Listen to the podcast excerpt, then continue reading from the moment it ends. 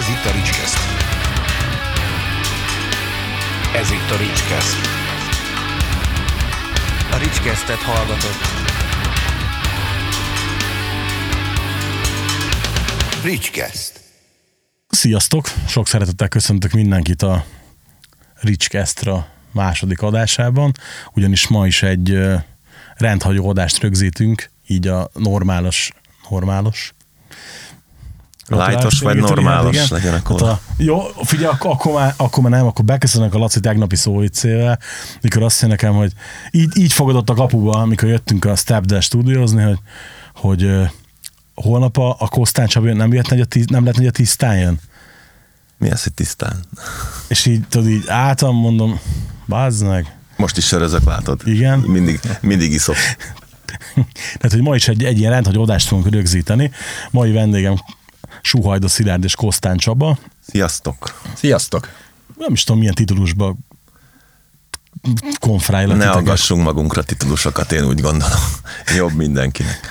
Csabi a, a Esztergomi John Petrucci. Fasságokkal. Szilárdnak meg kitálunk majd valami jót közbe. Hogy ő kicsoda. Fóti Reinhold Messner, vagy nem tudom. Nem, nem, nem. Ö, kezdjük totál az elején. Hogy ismerkedtetek meg egymással? Hú, Mert ugye, hogy te alapvetően nem Esztergomi vagy, ugye?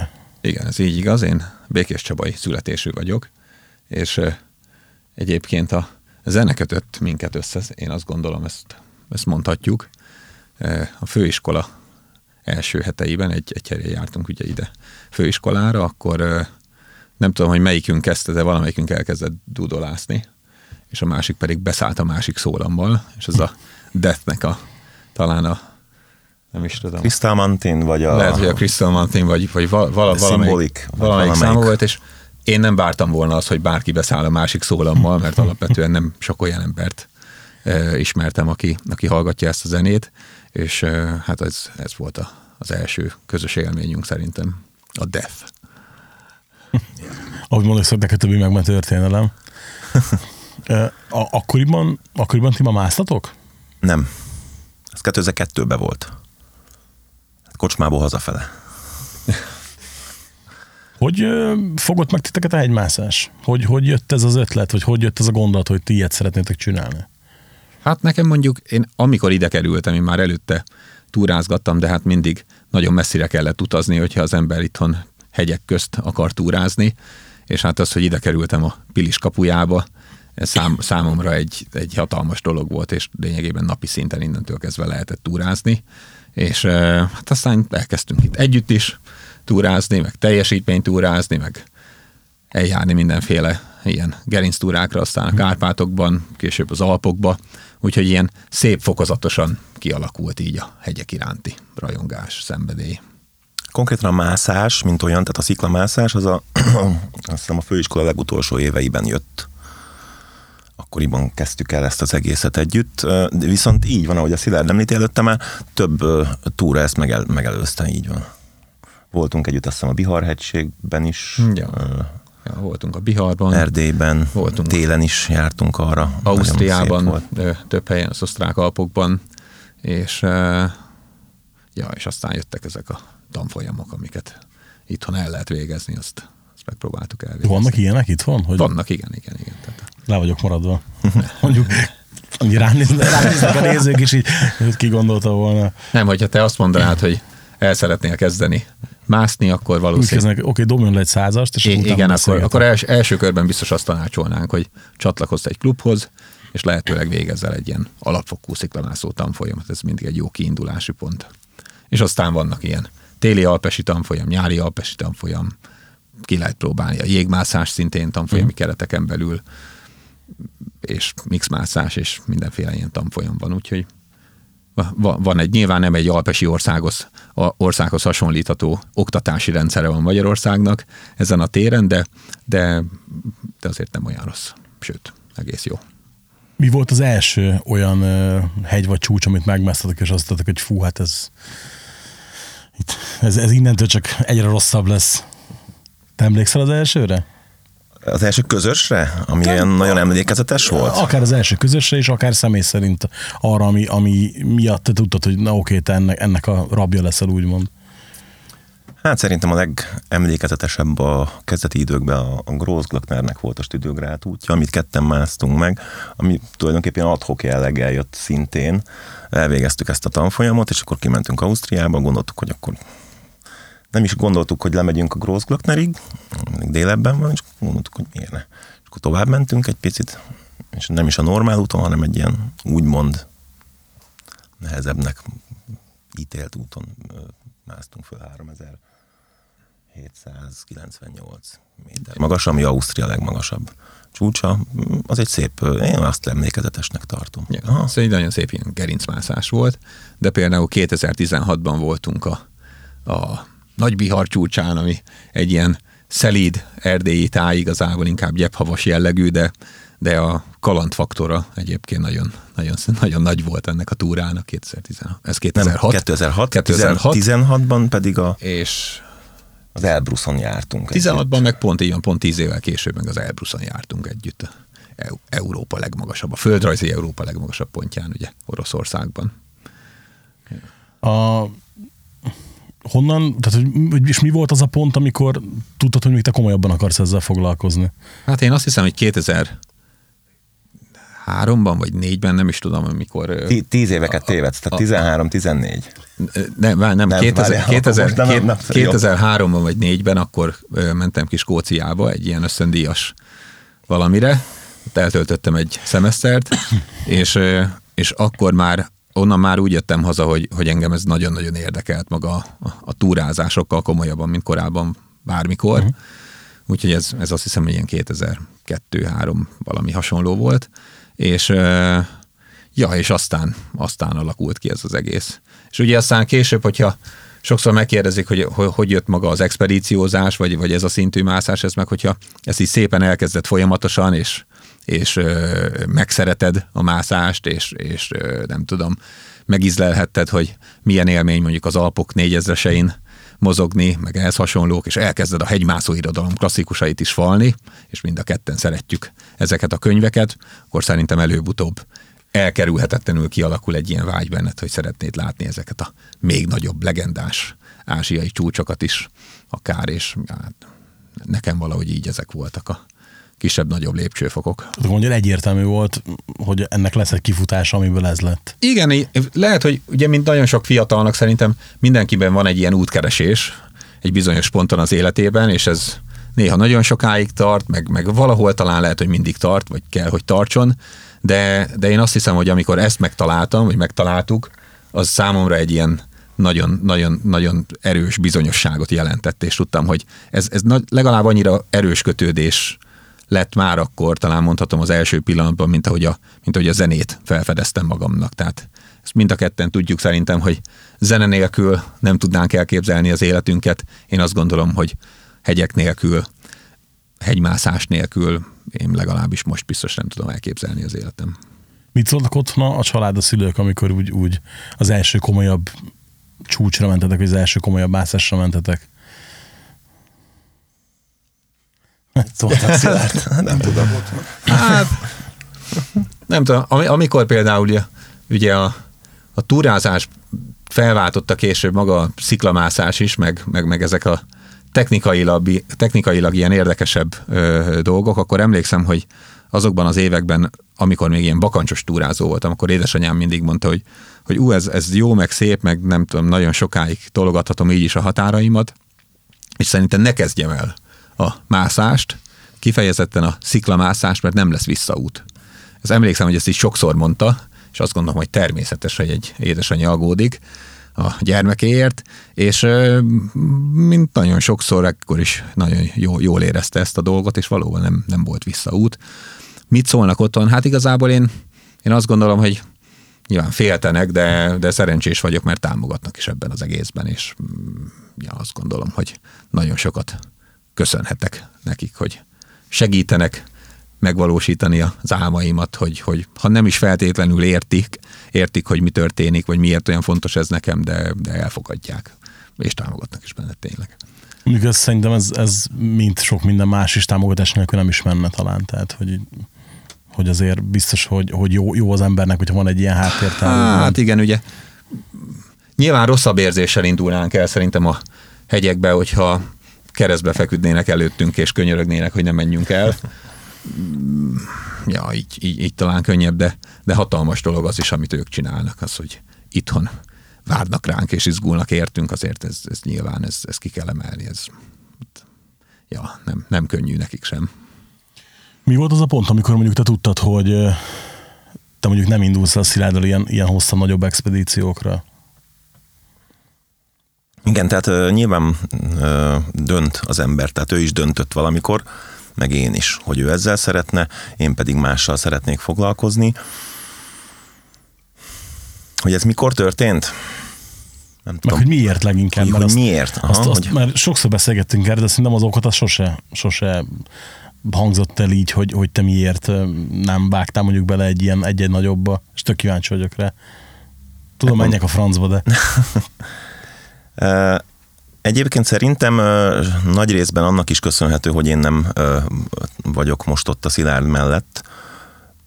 Nem, én nem szeretek nagyon szerepelni, megmondom őszintén. És tudom azt, hogy, hogy ez, ez főleg Magyarországon kvázi, tehát csak így érhető el. Média támogatással, az folyamatos szereplést igényel, előadásokat kell tartani, stb. Nagyon vagyok én se a szavak embere. Nem azt mondom, hogy nem szeretek beszélni így három, négy, öt ember tök jó elbeszélgetünk, stb. De az, hogy kiálljak egy több száz fős ugye tudod, ott tömeg elé, igen, több száz fős tömeg elé kiálljak, és akkor mm, úgy beszéljek, nem tudom. Nekem ez annyira nem, ez a része, annyira nem nem fogott meg benne, egyébként- és ami a elnézést, bocsánat, és ami ugye a sajnálatosan kell, nem tudom, hogy bocsánat, fogunk-e róla beszélni, vagy nem, de ami a legutolsó expedíció után történt, az pedig, az pedig ja, azt tehát ez igazol, Biztos, hogy igazolja azt a dolgot, fogjuk szerintem, mert, mert kikerülhetetlen hogy, hogy, része ez, hogy ez, hogy ez, igen. Tehát ez, ez, ez is Egyébként van. sosem kapcsoltam volna ezt így össze, hogy mondod, hogy nem szeretsz így, így nagy tömeg előtt beszélni, meg A ilyesmi. zene az más. Várj, nem. Csak emlékszem, mikor uh, volt a, az előadásod a, az egyik, Mhm. uh, egyik túrádról, Igen. és hogy uh, hát ugye azért ott teleterem előtt tényleg ott is volt egy kis lámpalázat, most, hogy mondod, de az, az is csak olyan megfontolásból lett szervezve, hogy nem szerettem, valóban egy érdekes helyen jártam, Új-Zélandon 2015-ben, novemberben, és több ember kíváncsi volt rá, és gondoltam, hogy akkor nem megyek körbe mindenkinek, és fölmerült az ötlet, hogy szerveznénk egy ilyen előadást, és akkor tényleg tele lett a terem. Jó, hát és úgy- volt, hogy inkább egyszer mondom el, Egyszer mondom, így van, pontosan, mindenkinek ismételgessen. Igen. De egyébként hogy éled meg a, a, ezeket a szerepléseket, amiket a Csabi mond? Hát, Ez ilyen járulékos teher, vagy, vagy azért valahol szereted is? Ez, ez érdekes, hogy Csabi ezt hozta fel így indokként, vagy részben, mert ugye én amikor ezt kitaláltam, hogy már pedig szeretnék eljutni Ázsiába, vagy, vagy, vagy szeretnék expedíciózni, akkor nem jutott eszembe ez a, ez a dolog, hogy most ez visszafogjon, vagy tehát az ember nem azért kezd el mondjuk expedíciózni, mert ő viszont szeretne szerepelni, hanem valójában, ahogy mondod, ez egy ilyen járulékos dolog. Tehát, hogyha, ahogy Dávid, Klein Dávid mászótársam szokta mondani, hogyha lenne egy gazdag feleségünk, akkor aki finanszírozná az expedíciókat, akkor úgy elmennénk expedíciózni, hogy senki nem tud arról, hogy mi elmentünk. De igazából egyszerű srácok vagyunk, akik szeretnek hegyet mászni, és egyszerűen azért utazunk el, vagy azért indulunk el a hegyek közé, mert szeretnénk hegyet mászni. Viszont ugye ebben a helyzetben, ugye ahogy Csabi is mondta, való igaz, hogy van egy ilyen média figyelem is, egy média érdeklődés. Sokszor azt gondolom, hogy méltatlanul nagy figyelmet kapnak az expedíciók, hiszen ugye az expedíciózás az nem a hegymászó sportnak a csúcsa, hanem ez csak egy műfaj a sok közül, és, és valójában ott van a sziklamászás, a jégmászás, a műfalmászás, a klasszikus alpinizmus, mind-mind meg annyi ága van, ugye?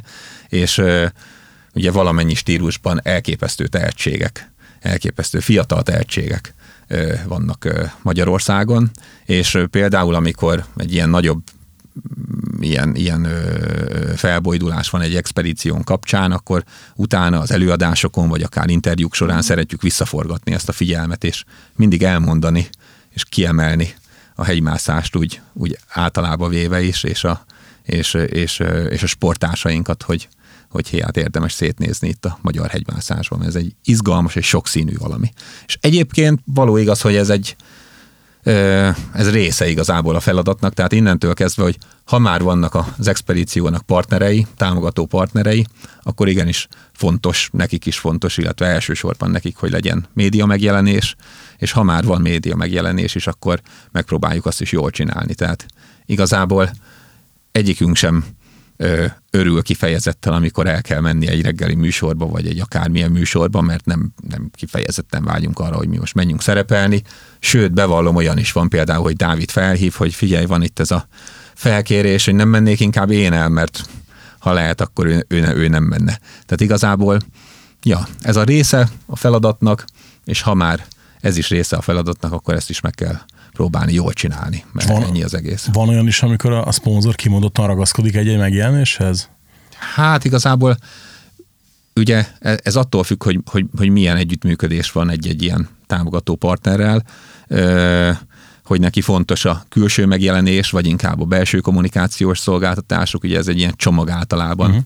amiről ez az egész szól, és mondjuk a Dávid mindig a spárt szokta emlegetni, amikor volt egy ilyen Spár Everest expedíció 2014-ben, akkor jutott a legmagasabbra Dávid az Everesten, 8700 méterre palasz nélkül, és a spárnak nyilván az volt a fontosabb, hogy minél több helyen látszódjon, és több szalámit akart eladni. De például van olyan partnerünk is, aki aki sehol nincs ott még a ruházaton sem, meg sehol, mert neki az a fontos, hogy legyen egy ilyen belső narratíva, az, hogy a saját kollégáit motiválja, és ja, szóval ez attól függ. Azért kérdeztem csak, mert ugye, hogy most már így kimondva, kimondatlanul, de ugye ennek az adásnak is van már egy szponzora, aki például ugye nem kevés segítséget nyújtott ahhoz, hogy ez a harmadik évad el tudjon indulni, és például ugye ott is azt mondta a János, hogy nem kell emlegetni a Real Pimpet, hogy ő támogat, csak hogy, hogy ő, ő neki ez egy ilyen szívügy, vagy nem is tudom, hogy hogy fogalmazott. Úgyhogy meg just is azért is elmondom mindenhol, hogy már pedig de, de igen, érdekes ez, és amire még így nagyon kíváncsi voltam, hogy emlékszel az első szponzor tárgyalásodra? Mm, igen. Igen, igen, igen. Az elsőre, vagy első egy-kettőre, de arra úgy nagyjából emlékszem. Amikor így realizáltad magadba, hogy azért ez nem fog menni a nélkül, nehéz volt neki durálnod magad, hogy elkezd, elkezd így megkeresni embereket? Nagyon, nagyon, nagyon. Tehát ez ilyen hideg marketing valójában, az ember elkezd kopogtatni, és ez valójában ma is így néz ki, hogy hazaérünk egy expedícióról, egyből elkezdjük szervezni a következőt, és ez egyrészt nyilván ott van az, hogy az ember valahogy úgy regenerálódik, ugye összeomlott a teste, meg teljesen kell egy-két hónap, amíg úgy magához tér egy expedíció után, de, de leginkább ugye a, a szervezés része az ez, hogy meg kell valósítani egyáltalán a, az expedíciót, hogy létrejöjjön, az meg nagyon sok ilyen, hogy meg, meg kell keresni cégeket, nagyon sokan, sokszor nem is válaszolnak, nagyon sokszor egyszerűen elutasítanak, és aztán egy nagyon pici százalék az, amikor a végén érdemleges beszélgetésre, vagy tárgyalásra, vagy főleg személyesen, hogyha le tudunk ülni egy asztal köré, akkor az már, az már egy nagy dolog. Mondjuk, ha lehet ilyen arányosítás, mondjuk száz levélből hányra válaszolnak? Hát végül mondjuk tegyük fel azt, hogy van száz megkeresés, és abból végül van két érdemleges tárgyalás. Szerintem az... Abból, hogyha egy össze, akkor az már tök jó. Legyen három, és abból összejön kettő, vagy nem. Még egy, ugye az indulás felé közelítve, akár a, amikor már tudjuk, hogy ekkor repülnénk, még az utolsó hetekben, vagy az utolsó napokban is sok tud lenni a bizonytalanság, és volt már olyan, hogy nem tudtuk, hogy most el tudunk-e indulni, vagy sem. Úgyhogy ez nem olyan magától értetődő, hogy tessék, itt van, menjetek egyet mászni. Pedig ugye emlékszem, hogy most pont a, az legutóbbi K2 expedíció kapcsán volt, láttam ilyen kommentet, hogy hát könnyű, ennyi pénzért én is izé mennék meg. És így felmondtam a szemüldökömet, hogy hát, ha az ennyire egyszerű lenne, akkor lehet, hogy már én is megmásztam volna getét, vagy valamit, tehát, hogy mi volt az könnyen el... találnál támogatókat. Persze, Csabi megszponzorálna két sörrel simán. Mi volt az első nagy expedíciód? És a, a, mennyire volt könnyű kiválasztani a célt hozzá? Hát kifejezetten ugye, ami ilyen ázsiai expedíció volt, ez 2012, ö, és, és az 8000-es hegy volt a cél, ugye 14-8000 méternél magasabb egy csúcs van a világon, és ebből egyébként öt Pakisztánban található, és, és azt tudtuk, hogy Pakisztánba szeretnénk majd menni, hogyha el tudunk menni, mert az valamileg, va- valamivel olcsóbb, mint, mint hogyha Nepálba uh-huh. menne az ember expedíciózni. És akkor így aztán leszűkítettük, hogy melyik a statisztikák alapján a legesélyesebb, aminek feljuthatunk a csúcsára, és, és így esett a Gasebrum csoportra. Először a Gasebrum 2-re végül némi ilyen ö, ja, a gubanc után a G1-re a választás. És, és így, így kerültünk aztán Pakisztánba. Milyen emlékeid vannak erről a készlődésről, hogy azért, azért az első az mégis, mégis meghatározó mindig, nem? Tehát, hogy mondjuk nem vette el a kedvedet, azt láttuk. Csak nem, hát ugye, ugye előtte végig Csabival itthon együtt másztunk.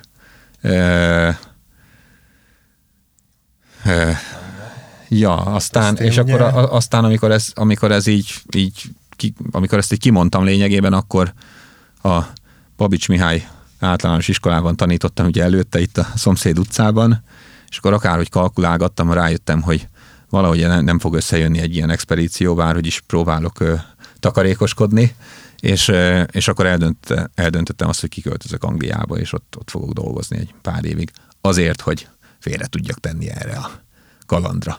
És akkor, ja, így, így, így, költöztem aztán ki, és ja, aztán aztán jött ugye ez az első, ami, ami egy sikertelen expedíció volt, és azt gondoltam, hogy soha vissza nem térő alkalom volt, és nagyon nehezen ö, sikerült ebből a kudarcból úgy, úgy észhez térni. És emlékszem, hogy Csabival épp a Dolomitokban másztunk, ezt követően ugye nyáron, augusztusban lezárult az expedíció, és a következő februárban a Dolomitokban másztunk, és és így emlékszem nagyjából így a fényekre és a hangulatra, arra, hogy Csabi csapkodja a jeget alattam, és ő is felér ott a havas fenyőfák között, és akkor az volt egy ilyen fordulópont, amikor, amikor éreztem, hogy oké, okay, ez minden megy tovább, és, és ezt szeretjük, és akkor kerültem így valahogy így békébe önmagammal szerintem. Meg, megviselt lelkileg, hogy nem sikerült? Lelkileg igen, olyan, igen.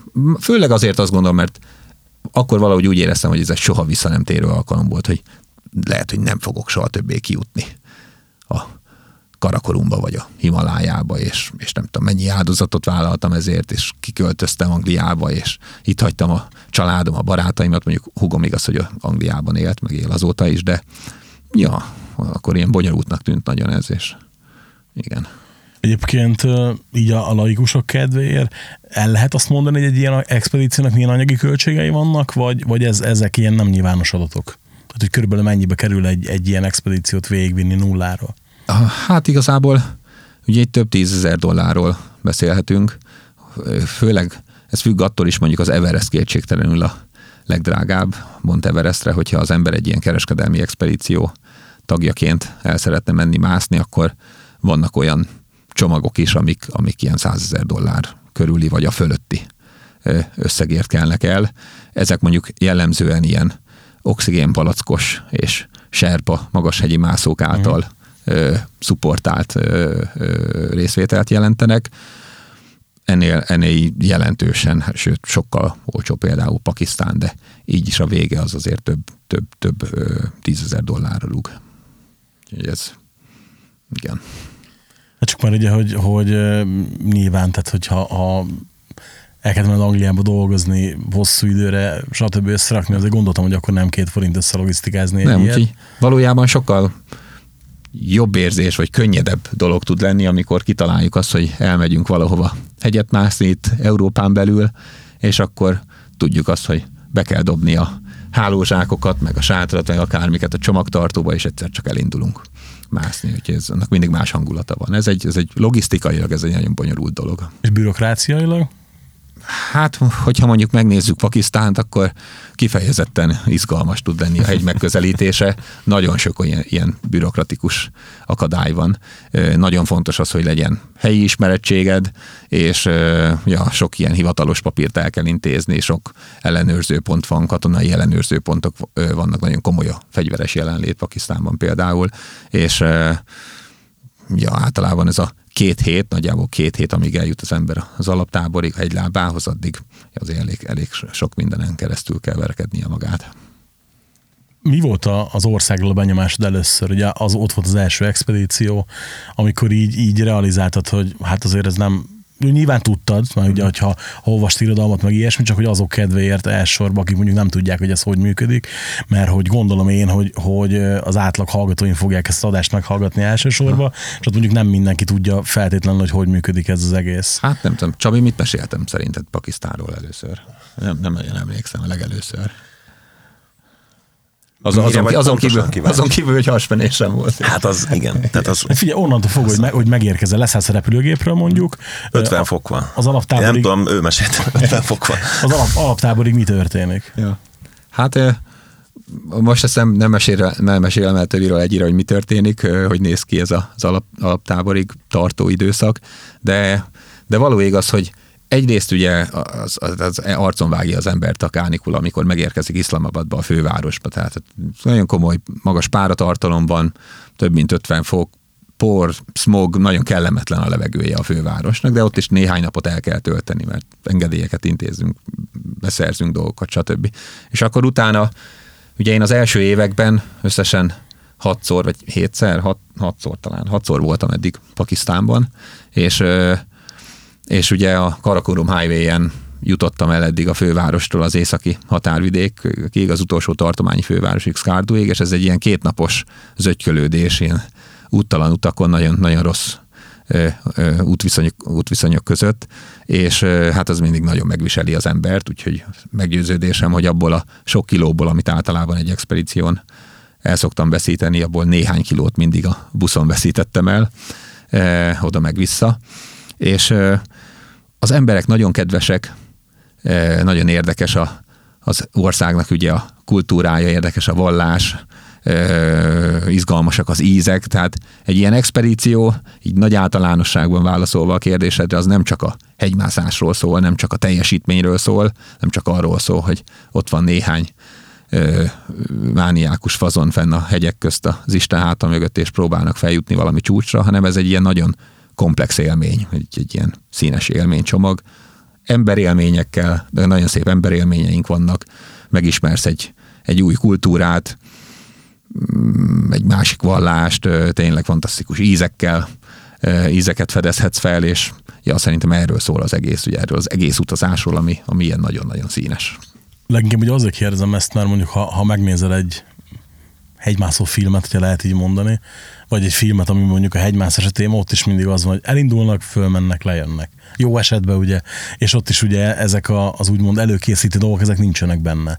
És ha valaki nem, nem kimondottan megy rá a témára, vagy nem kimondottan érdeklődik a téma iránt, akkor lehet, hogy ezeket nem is tudja. Ja, hát hogy, hogyha megnézzünk mondjuk egy dokumentumfilmet, mondjuk hogy a tavalyi K2-es dokumentumfilmet megnézzük, ami ez a a TV, tévében is látható dokumentumfilm, most arról beszélek. Ugye az egy ilyen pörgős fél óra, viszonylag ilyen izgalmasnak tűnik az egész. Hogyha egy ilyen nagyon-nagyon profi dokumentumfilmet megnézünk, akkor az meg különösen akciódús. Viszont azt kevesen tudják, hogy ugye ez a fél óra mondjuk, abba, abba tényleg a, a mozgalmas jelenetek vannak ugye összevágva, és egyébként az expedíciónak a két hónapja az javarész várakozással telik, és nagyon unalmas mert várunk arra, hogy jó idő legyen, várunk arra, hogy aklimatizálódjunk, várunk arra, hogy nem tudom, ne fájjon ennyire a gyomrunk, vagy a fejünk, vagy akármicsoda, és ja, szóval nem, nem, nem annyira izgalmas, inkább egy ilyen lassított felvétel az egész.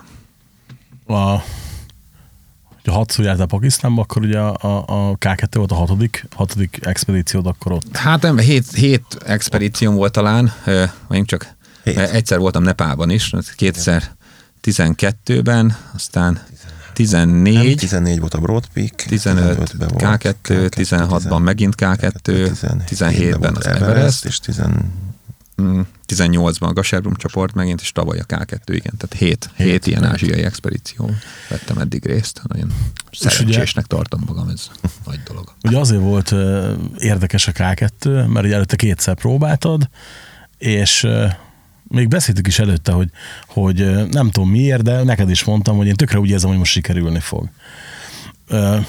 Most már, hogy tudod, hogy sikerült, ezt meg lehet érezni előre? Hát, van, van, ilyen, van ilyen hatodik érzék az embernek, vagy, vagy, ezt, vagy ezt inkább csak egy romantikusan vele beszéljük kívülről? Ne, én, én azt gondolom, hogy valamiféle hatodik érzéket van, de az inkább ahhoz, hogy mérlegelni tudja hegyen, hmm. amikor már ott vagy, és lehetőleg ne fuss bele valami olyasmibe, amit alig ha valószínű, hogy túlélnél. E, inkább az éberség szempontjából van valami hatodik érzék. Most az, hogy amikor itthon vagy, és fantáziálgatsz arról, hogy milyen lesz majd a következő expedíció.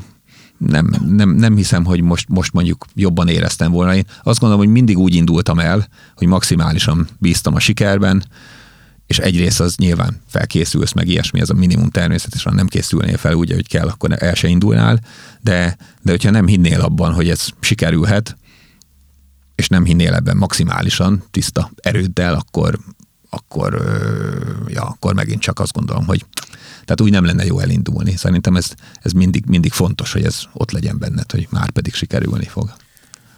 Ugye nem akarom direkt mondani, hogy melyik reggeli műsorban volt a gyepés megedzés, mert szerintem akkor már úton voltatok. Ugye, hogy a Dávid nak volt több uh, sikertelen expedíciója az utóbbi időben, ugye sok több sikertelen mászásra, és hogy, hogy mondták, hogy na hát most vajon sikerülni fog-e neki, vagy nem. És ezen azért szoktam mosolyogni mindig, mert hát azért előtte ő elég, tehát elég eredményes egy mászója összességében, Igen. finoman szólva. Igen. És uh, ugye úgy akkor mosolyogtunk össze a munkatársam, majd na hát majd meglátjuk ugye, hogy ki nevet a végén, vagy ki mosolyog a végén, és emlékszem is, hogy, hogy tényleg baromi nagy volt a média figyelem itt. És hát ugye aztán első magyarként megmászta a K2-t.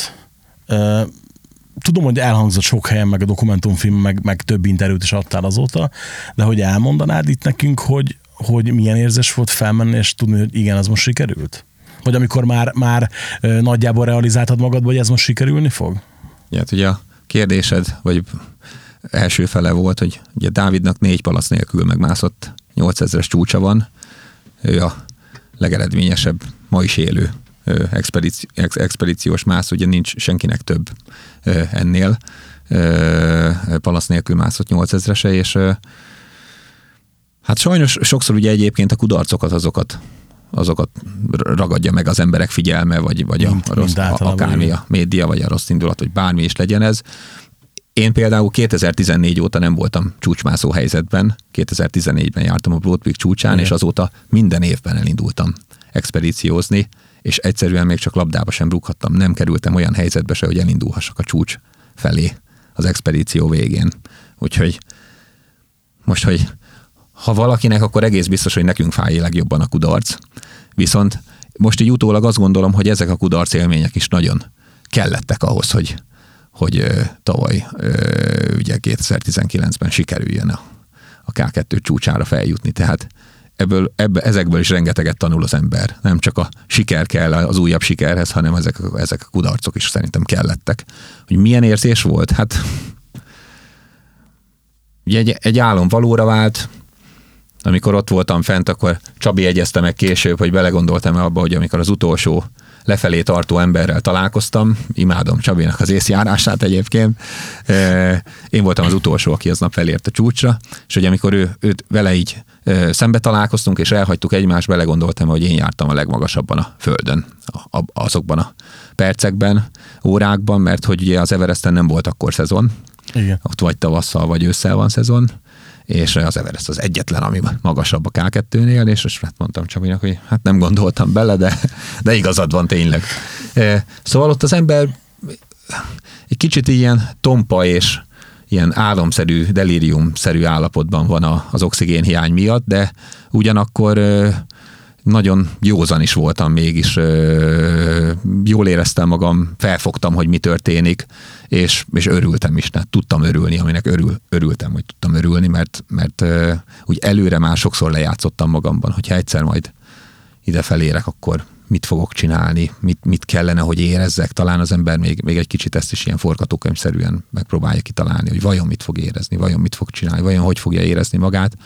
És azt gondolom, hogy az egyik legszebb csúcsélmény adatott meg a K2 8611 méteres pontján, amit csak megadathatott, úgyhogy nagyon, nagyon szerencsés voltam. És olyan volt, mint amilyenek elképzelted?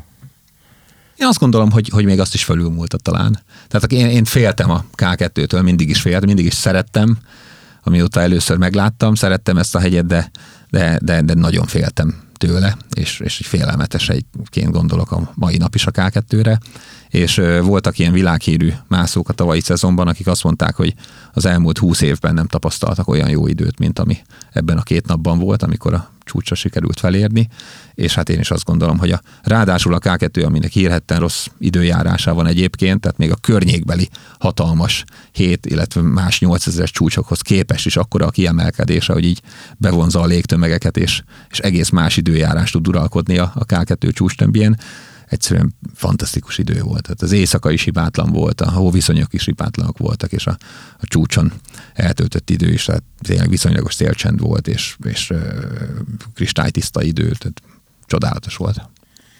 Ugye amikor mentél felfelé, akkor a Csabi szivárgatott az infókat, hogy éppen hol tartasz, mi, mi van, és ugye ezt előbb nektek mondtam lent, hogy így mondtuk a, a melóba minden munkatársnak, mindenkinek, hogy most csönd van, most figyelünk, most várunk, mi fog történni.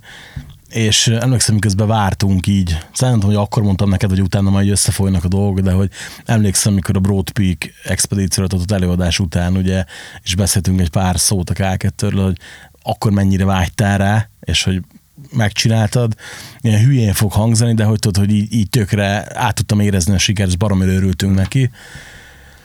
És csak, hogy ugye beszéljünk róla, mert hogy megkerülhetetlen dolog, éppen ezért volt baromi rossz, amikor utána ugye ezt valaki megkérdőjelezte, hogy ez megtörtént, de így abban a formában, ugye a csúcsmászás. Ugye volt ilyen utána, hogy nem akarom mondani a, a, az oldal nevét, meg ilyesmit, csak hogy volt, aki ugye kételkedett, hogy, hogy úgy történt meg a, a, a csúcsmászás, meg a csúcstámadás, mint ahogy, ahogy mondtad. Ez milyen érzés volt? Tudom, hogy, hogy tök sokáig nem reagáltál erre. Tudom, most, én most annyit beszéltem, nektek milyen érzés volt? Vagy ti, Fú, ti, ti hogy láttátok ezt az egészet? Kíváncsi lennék, komolyan. Meg kéne nyitni a Messenger beszélgetésünket. Figyelj, mi, mi rengeteget beszélgettünk erről akkor, igaz? Jaj. Telefonon mindenhogyan. Ö, szerintem nem túlzok, hogyha azt mondom neked, hogy ilyen mérhetetlen ö, dühöt, csalódottságot és, és haragot szerintem nem is tudom, hogy éreztem életemben valaha, mint akkor. Tehát, hogy ilyen nem is nagyon tudom, mihez tudnám hasonlítani. És ugye egyrészt azért, mert hogy nagyon régen ismerlek téged is, Csabit is minden, és fel nem merülne bennem, hogy az meg miért szórakozna ilyennel valaki? Tehát, hogy már a gondolat mag olyan, hogy, hogy, hogy szerintem abszurdum. És ugye a stílus, ahogy előadta, na az meg aztán végképp olyan volt. Arra, hogy azok a vádak, amiket fölhoztak, hogy, hogy tehát, rejtett palack, meg mint, tehát az absz, ad abszolút, tehát nem, tehát nincs gyerek. Ezt ugye meg is beszéltük akkor, hogy... Úgy, ahogy van. Tehát ez... Micsoda? Mi van? Tehát ez... Szégyen, ugye. Olyan volt, mint egy, mint egy, mint egy rossz film, egy nagyon rossz film. Hmm. Tehát ez a, a mint az Everestnek megcsináltak volna az Azilum verzióját, és annál rosszabb, érted? Tehát, hogy ilyen... és, és akár csak egy filmnek látszólag ennek is volt egy előre felépített forgatókönyve, ugyanis az úgy látszott, hogy ez fel van építve, és a, hogy milyen érzés volt ez egyébként, nem, nem is tudtam komolyan venni sokáig, és ugye az els, első hónap, amikor hazaértünk, az lényegében azzal telt, hogy reggeltől estig ilyen interjúkra, interjúkra jártunk Dáviddal. Tehát gondold el, hazaérsz, lefogytál 15 kilót, e, nyilván össze van omolva az immunrendszered, leszakadt a vállam, volt egy pár olyan dolog, tehát az ember ilyenkor örülne annak, hogyha hátra tudna dőlni, és a családjával, a barátaival Igen. tudna lenni, de mint ahogy mondtuk, ez is része a feladatnak, el kell menni ezekre az interjúkra, és folyamatosan reggeltől estig szerepeltünk, és közben valamikor ez az egész őrület így elkezdődött, Én nagyon csalódott vagy, vagyok egyrészt, mert ugye a hegymászó berkekben kezdte ezt tulajdonképpen két ember az egészet, és, és én azon csodálkozok, hogy nem kérdeztek engem meg. Tehát a, a mai napig engem, akik ezt elkezdték, ezt az egész cirkuszt, nem kerestek meg, nem kérdeztek meg. Személyesen is. Meg én, én, én mindenkinek, ismeretlen embereknek is nagyon szívesen válaszolok mindenre, nagyon sokan szoktak írni, lehet, hogy azért, hogy most milyen bakancsot ajánlok, vagy hova menjek tanfolyamozni, vagy jaj, de tetszett valami előadás, és ő is el akarja ezt kezdeni, vagy elkezdte, vagy vannak komoly és komolytalan dolgok. Nem tudom, hogy miért nem kerestek meg. Szerintem egy könnyen megközelíthető ember vagyok, mindig is az voltam. A hegymászok általában véve szerintem egyébként azok. És, és ugye nekem azért fáj ez nagyon, mert pont az a, az a, ö, ö, ugye az a közösség, akihez azt gondolom, hogy én is tartozok, és akit nagyon szeretek, és fontos nekem a hegymászó közössége, hogy pont, pont ott indult el ez az egész. És, és hát sajnos aztán nagyon, nagyon manipulálni tudtak még egy néhány embert, és akkor egy ilyen dühött valami kerekedett ki ebből az egészből.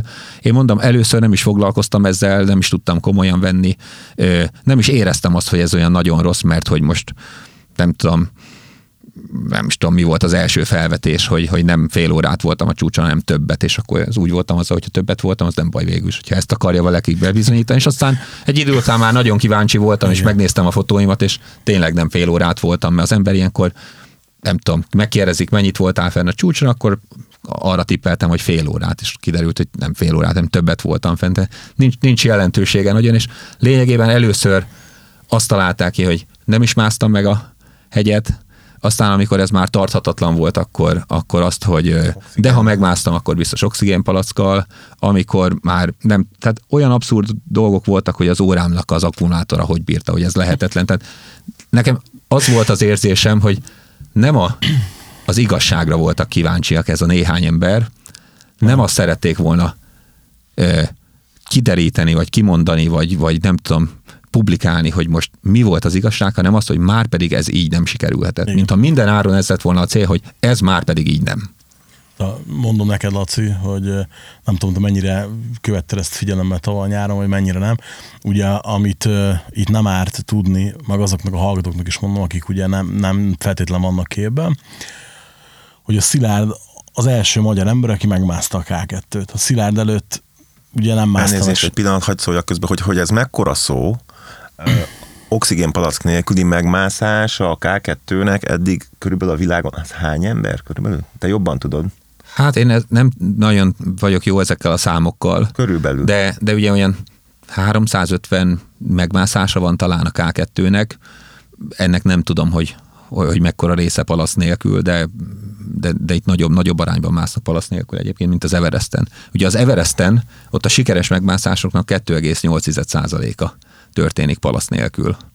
Sokkal magasabb, mert az a 239 méter, az nagyon nagy különbség még, de igen, tehát valahogy így aránylik a két feladat is egymáshoz. Mi mindig elmondjuk egyébként minden előadáson, Dávid is, én is, szerintem ezen soha nem érted, soha nem, nem gondoltunk erre más, hogy az is nagy dolog, hogyha valaki palasz nélkül felmegy. Palackkal. Vagy bocsánat, az is nagy dolog, hogyha valaki palackkal felmegy le a kalappal. Ők, őket is meg kell süvegelni, és ez egy szép dolog. De a mi hegymászásunk az pont arról szól, hogy a tiszta mászást képviseljük. Tehát az, hogy magas hegyi teherhordók nélkül, oxigénpalasz nélkül mászunk. Pont az a lényeg, hogy a saját erőnkre támaszkodva szeretnénk feljutni egy hegynek a csúcsára. Nem bármi áron, nem csak piros zászlócskákat akarunk kitűzögetni egy térképen, hogy na ez is megvolt, ez is megvolt. Hogyha nekem a, az lett volna a, a fő célom, hogy minél több 8000-es hegynek a csúcsán álljak, akkor biztos nem ö, a K2-ön töltök el nem tudom hány évet, sok évet alapvetően. Igen. Ö, hanem egyszerűen én annyira annyira rabul ejtett a, a, a K2, annyira vágytam erre, hogy, hogy kitartottam emellett a cél mellett. Úgyhogy főleg az a, az egyik nagy kára ennek az egésznek, ha már rákérdeztél erre a, erre a dologra, hogy most sem a hegymászásról beszélünk, nem az élményekről beszélünk, hanem, hanem sajnos erről. És erre fel, úgy tűnik, hogy fel kell, hogy készüljek, hogy teljesen oké, okay, hogy megkérdezted, mint hogy minden előadáson is megkérdezik, és meg is fogják valószínűleg még évekig, vagy ki tudja, mikor fog ez, ez az egész kikopni. Nagyon szomorú vagyok, és nagyon csalódott. Nagyon sok kárt okozott ez az egész mindenféle értelemben. Engem egyébként leginkább az dühített fel, meg dühít is fel a mai napig is, azon túl, hogy ez felmerült benne, hogy normálisan a mai napig nem kért bocsánatot szerintem. Nem, És oké, okay, persze, tehát ez Nem is fog. nem, igen, igen, te- valószínűleg csak, hogy Ja, te, teljesen mindegy igazából, ugye ez az egész, amikor így, így, így nagyon beindult, akkor pont végre ez a, az első időszaknak így vége lett, a sok interjúnak, meg ilyesminek, és a, végre a családommal el, el tudtunk menni ö, ö, nyaralni. Tulajdonképpen ez nyilvánvalóan egy várva várt nyaralás volt, hiszen egész nyáron ott voltam a K2-n, ott voltunk Szlovéniában, a júliai Alpokban, és egyszer csak a feleségem, én már én nem figyeltem ezeket a dolgokat, és akkor ő mondta, hogy ó, az egyik bejegyzés, ó, egy-két nappal később a másik, és így csak így, ja, így né- néha így megjegyeztem, miközben ott a kisfiunkkal sétálgattunk, hogy itt va- va- val- valami itt kibontakozóban van, és ez micsoda, és ez micsoda, és mondtam, hogy nem, nem tudom mi, hát ez majd gondolom semmi, semmi különös. Nem tudtam egyszerűen sem komolyan venni, illetve annyira méltatlan volt a száz egész, amikor már láttam, hogy ez, ez nem tudom, ez így kezd el, el, el harapódzódni, vagy mit csinálni. Illetve hát nyilván az volt a, a, a súlyos fordulat, amikor ezt a média is felkapta. Tehát ugye teljesen rendben lenne az, hogyha néhány ember nem hiszi el, teljesen oké lenne, hogyha néhány ember máshogy gondolja, lehetne ezen vitatkozni a kocsmában, vagy a baráti körükben, vagy akárhol. Teljesen oké. Teljesen oké, mint ahogy az is oké, hogyha értelmetlennek tartják sokan ezt a tevékenységet, és nem tudom, nagymamám is örülne nyilván, hogyha nem mennék már egyet mászni, hanem, hanem nem itthon maradnék a fenekemen. Teljesen oké lenne ez. Csak aztán, amikor ez már kikerül ugye országvilág elé, és akkor sem állnak le, és, és aztán hogy, hogyha már nem csak arról van szó, hogy valaki máshogy gondolja, nem csak a véleményéről, meg ilyesmi, hanem már módszeresen az, a másik embernek a jó hírét sárba akarják tiporni, ugye az már egy más kategória, és végső soron sajnos ez, ez történt, ezt én úgy érzem legalábbis. Igen, kb. ezt beszéltük meg mi is akkor, és ez is volt, volt az borzalmasan rossz, és csak ezért szerettem volna nekitérni, mert hogy... Ja, ja. Saj, sajnos belerondítottak egy olyan időszakban, amikor, amikor azt gondolom, hogy csak örülni kellett volna. Tehát én, én nekem azért is fáj, egyrészt azért, mert, mert tényleg végre egy ilyen sok-sok éves történet ugye ilyen szépen végződött, a végére ért, sikerült, hazaértünk, túléltük, talán egy picit megérdemeltük volna, hogy hátradőjünk, megérdemeltük volna, hogy örüljünk, és pont ez az időszak, amikor igazán örülni lehetett volna, az sajnos, sajnos átvette ez az egész. Másrészt pedig, de ezen majd nyilván valahogy túlteszem magam majd. Kell hozzá sok-sok idő majd, de ja. Egyrészt nagyon remélem, hogy fogok tudni úgy örülni a K2 sikernek majd még, mint amikor ut- utána örültem. Másrészt pedig nagyon rossz volt látni a környezetemben mindenkit, hogy mennyire szenvedettől. Barátokat, családot, a feleségem, a, a szüleimet, a nagymamám, a testvéreket. Tehát ugye itt ez, ez, ez, tehát ez mindenkinek nagyon-nagyon fájt. És ez az egy dolog, mert én azt gondolom, sok mindent kibírok, és ezt is kibírtam, meg ki fogom bírni, de amikor, amikor azokat látod szenvedni, akik, akik, akiket szeretsz, és akik végig ott voltak veled, és, és, és lehet, hogy nem voltak ott a k de ők is küzdöttek éveken keresztül, mert azért hatalmas feladat volt nyilván így elengedni újra és újra minket ezekre a hegyekre, akkor, akkor ezt különösen igazságtalannak érzem. Akkor fölhívom őt, a 20. cikk után félig síró hangon mondja, hogy hát fölmászni könnyebb volt, mint, mint ezt megélni. Érted? Ja, ezt mondta a feleségem is, hogy igazából rosszabbul nézek most ki ebben a, ebben a helyzetben, mint amikor hazajöttem a K2-ről. Tehát így ja, nem, nem, ére, nem éreztem jól. Még nem akarok a saját műsoromba sírni egyébként, de igen, nekem is volt olyan, amikor aztán az első index cikk, amikor lehet, hogy nem is tudom, akkor mondtam, hogy bazdmeg nem áll, igen, értem. Igen, emlékszem. Ja. És ja. Igen, amikor igaz, hogy a cikk arról szól, hogy ó, tényleg megmásztam, és ó, tényleg palasz nélkül tehát amikor azt a címet megláttam, én megmondom őszintén, hogy így, így, így remegett a kezem, és nem mertem volán mögé ülni. Tehát hát, ez, ez, az, teljes az, megértelek. Ja. ja.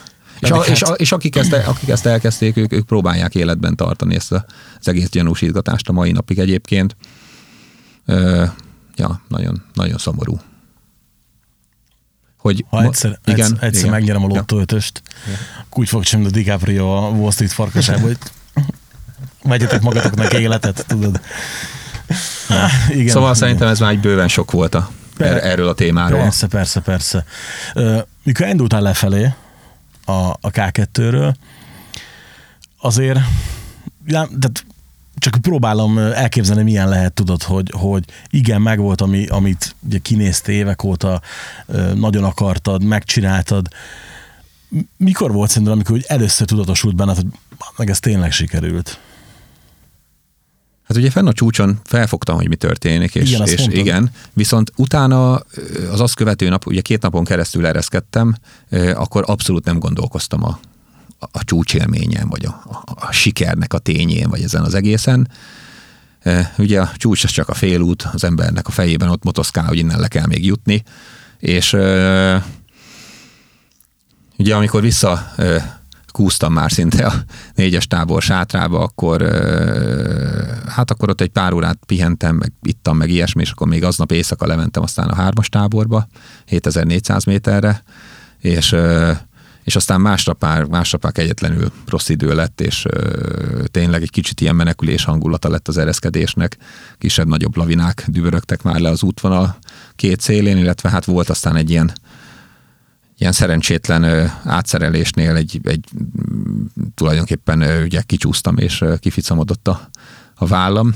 É, és akkor végül aztán nagy sokára, mire leértem a hegy lábához, akkor oda jött elém Dávid és Ágbár a, szakácsunk, visszacsoszogtunk az alaptáborba, és akkor még aznap éjszaka ilyen éjszakában nyúló beszélgetés, vagy éjszakában nyúlóan beszélgettünk, és lényegében szerintem akkor már kimondtuk azt, hogy szeretnénk visszamenni az Everestre, és, és, és palasz nélkül megmászni. Ugye Dávid járt már 8700 méteren palasz nélkül, én most jártam 8611 méteren, ez nyilván egy, egy nagyon fontos új tapasztalat, egy új tudás, amit szereztem, és azt gondolom, hogy jó esélyünk van arra, hogy sikerüljön az Everest csúcsát is elérni. Viszont azért ugyanúgy, mint ahogy egy kudarcot feldolgozni, nagyon érdekes, hogy egy, egy sikert feldolgozni, főleg egy ekkora sikert, ahhoz is sok idő kell. Úgyhogy nyilván ez az időszak némileg megnehezítette ezt, a, ezt az elmélkedést, de, de én azt gondolom, hogy a mai napig is nagyon élénken minden nap, alig, hanem hát lehet mondhatom azt is, hogy órákat szentelek ennek az egésznek, és, és úgy összességében legalábbis elég sokat gondolok minden nap a, erre az élményre, és ja, és úgy, úgy ülepedik. Sok idő kell azért ehhez. Ez akkor a következő cél, akkor az Everest palac nélkül? Az, az Everest, az, az igen, az kétségtelenül. Nem azt mondom, hogy a következő adandó alkalommal, amikor már repülhetünk bárhová, ahová csak szeretnénk, és nincsenek ilyen, e, nincsenek ilyen szabályozások, akkor, akkor az már az Everest lesz. Azért ezt jól fel kell építeni, a felkészülés szempontjából, logisztika szempontjából ez egy hatalmas, hatalmas feladat lesz. Lehet, hogy lesz felkészülési expedíció. Ráadásul, igen, igen, igen. Tehát szeretnénk előtte másik expedíciót, másik 8000-est, ugye Dávid egyedül volt az Annapurna csúcsán, szintén első magyar megmászás Mhm. volt. Én végül egyedül a K2 csúcsán, és bár igaz, hogy csapatmunka volt, és, és nem vált egyénivé a siker attól, hogy egyedül jutottam végül fel, tehát ez egy közös álom volt, egy közös erőfeszítés, igazi csapatmunka. Sőt, én mindig szeretem ki, kiemelni mindenkit, aki ott volt még a háttérben is, hát tényleg ez egy szép összefogás eredménye volt, de, de ja, tehát szeretnénk közös sikert is, közös 8000-es sikert. Még az Everest előtt, az biztos, hogy jót tenne mindkettőnknek. Tőle nagyszor megkérdeztem, már kíváncsi vagyok, hogy te is mit fogsz rá mondani, picit, picit más téma már ettől, de mondjuk úgy a, az ismertebb hegymászást is érintő filmek közül, de melyiket tartod a leghitelesebbnek? Ugye veled elmékedtünk egyszer erről egy pár ser után, hazafelé sétálva.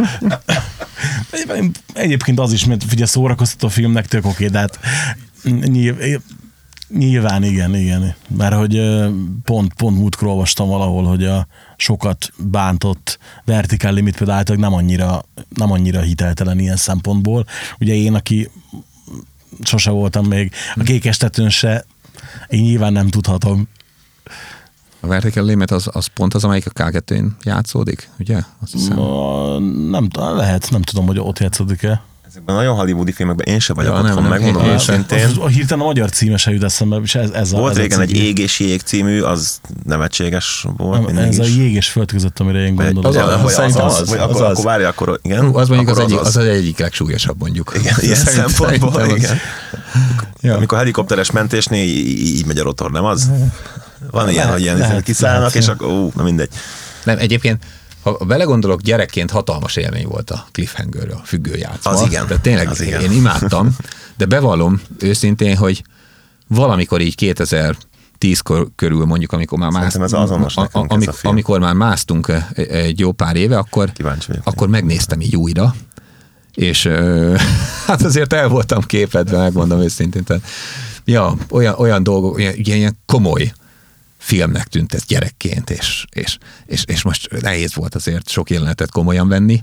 Tehát például a mi volt az a szögbelövő pisztoly, vagy valami hasonló, vagy belövő nitbelövő.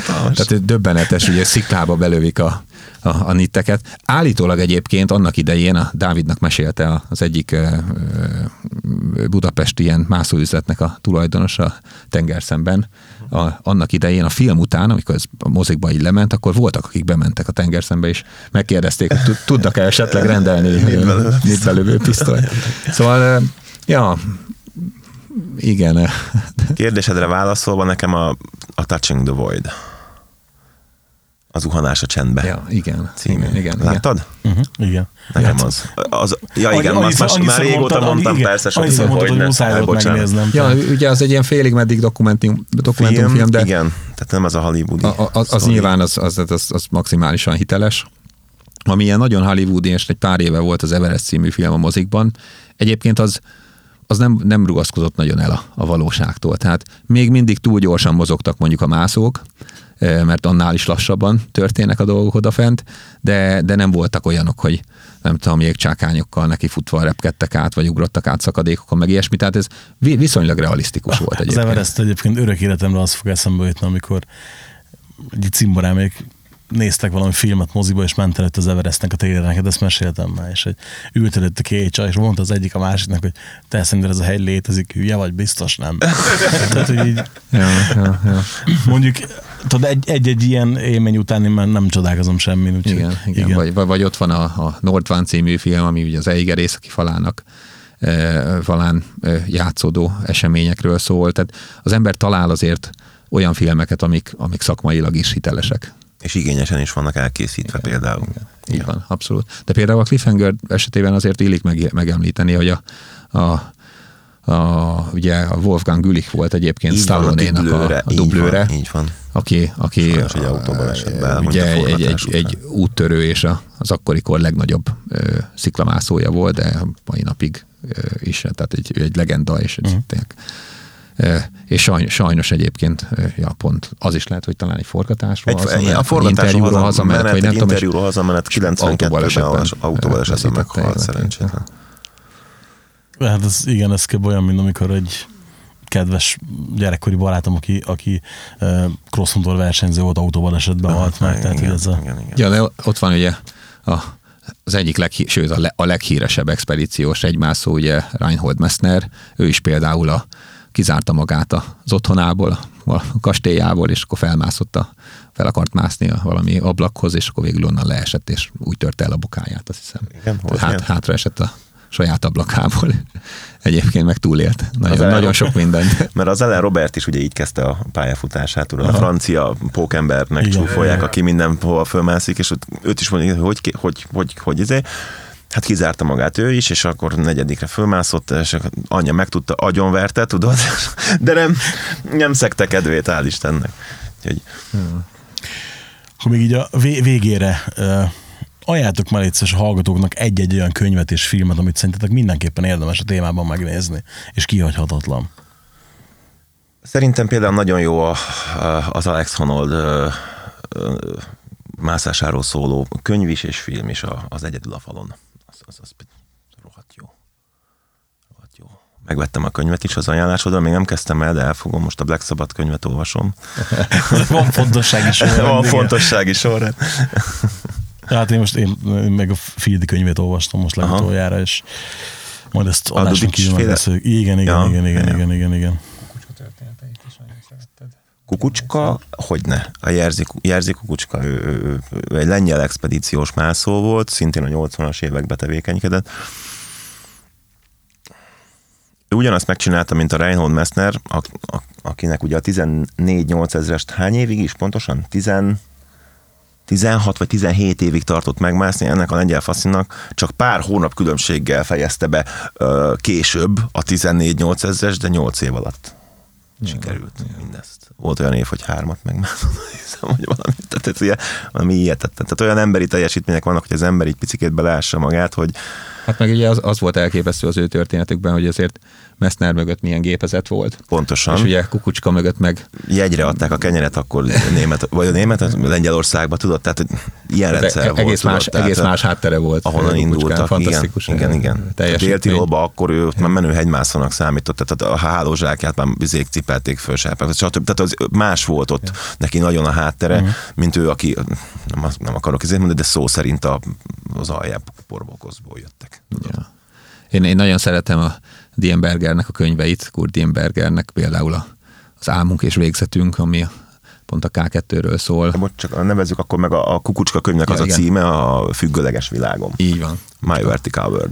Függőleges világom. A, ja, Dimbergernek az Álmunk és Végzetünk, Vetünk. vagy a Titokzatos Nagy Csúcsokon. Nagy csúcsokon, igen. Uh, ja. Nagyon szeretek még a előző érából, ugye szintén a lengyel érából a Tadeusz Pietrovszkinak oh, van egy igen. nagyon jó könyve, a Viharban, Fagyban, ugyanúgy szintén lengyel expedíciós és extrém mászó zseniális írások. Tehát, hogy volt olyan, hogy 10 méterre a menedékháztól fagytak meg. Mert olyan volt a köd, meg a vihar. É, és hát ami nyilván egy nagy, nagy klasszikus, és szerintem mindig is kedves könyv lesz a számunkra, és bárki, aki el, elolvasta, szerintem ez egy ilyen olyan, amit néha lehet, hogy újra elő kell venni. Ugye az Benedek Istvánnak a Csavargás az Csavargás az Alpokban e, című könyve, tehát ez, ez, ez egy nagyon bájos és fantasztikus történetekkel van tele. Hát nagyon szépen köszönöm, hogy eljöttetek.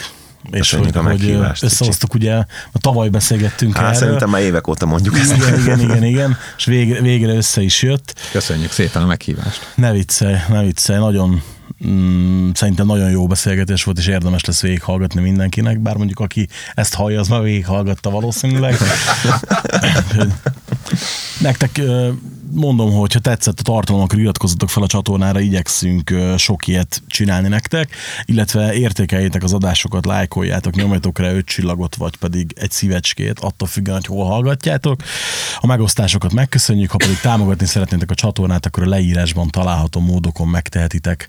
Ha pedig bármilyen témajavaslat, kérdés, ötlet van, akkor azt a richkukat richandgreen.hu e-mail címre, illetve a facebook.com per oldalra meg lehet írni és kövessétek Szilárdot is a Facebookon, meg Instán, meg nem is tudom, hogy hol vagy még fent. Van egy ilyen sportolói Facebook oldalam, az a leginkább, ami frissül. Sziasztok! Sziasztok! Sziasztok.